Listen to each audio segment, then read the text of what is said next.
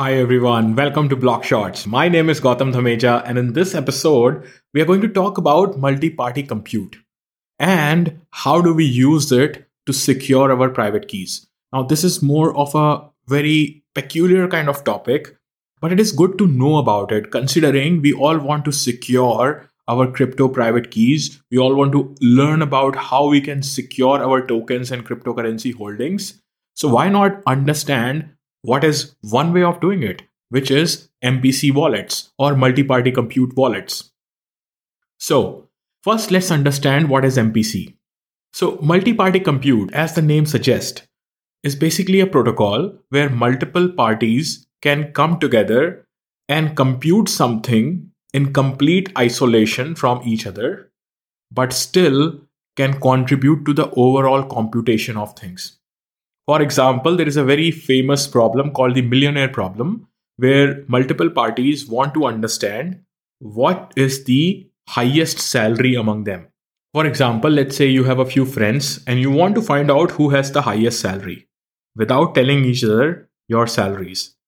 Using a multi party compute, you will be able to find out who has the highest salary by exchanging some messages from each other from between these parties, but you don't have to tell the salaries. So, multi party compute basically makes sure that your information stays private, but the result is achieved among the parties. So, that is what multi party compute is.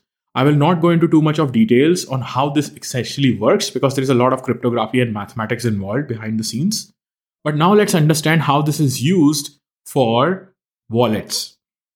So, we all know that using blockchains requires us to sign transactions.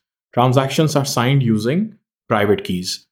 And private keys must be secured because if you lose your private key or if you lose your keys to your tokens, then anybody can access them and spend your tokens. So, the only way to protect your crypto holdings is to protect your keys.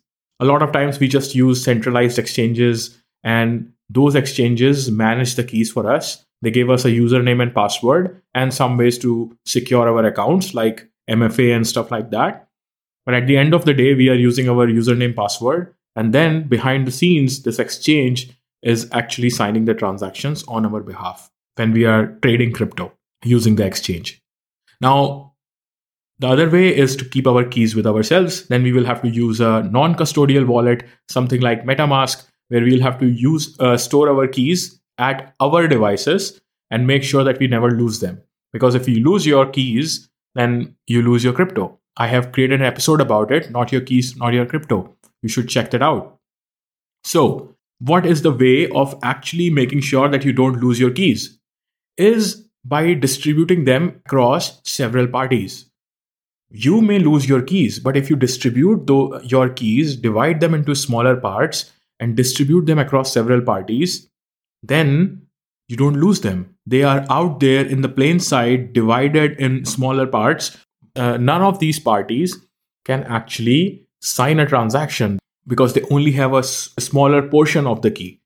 But when all of these portions come together, or when all of these portions sign the transaction individually, and all of those signatures come together, then you get the overall signature which is only possible using multi-party compute. So basically, multi-party computes helps in creating signatures from portions of the keys and then putting them together to create the overall signature for a transaction to be valid.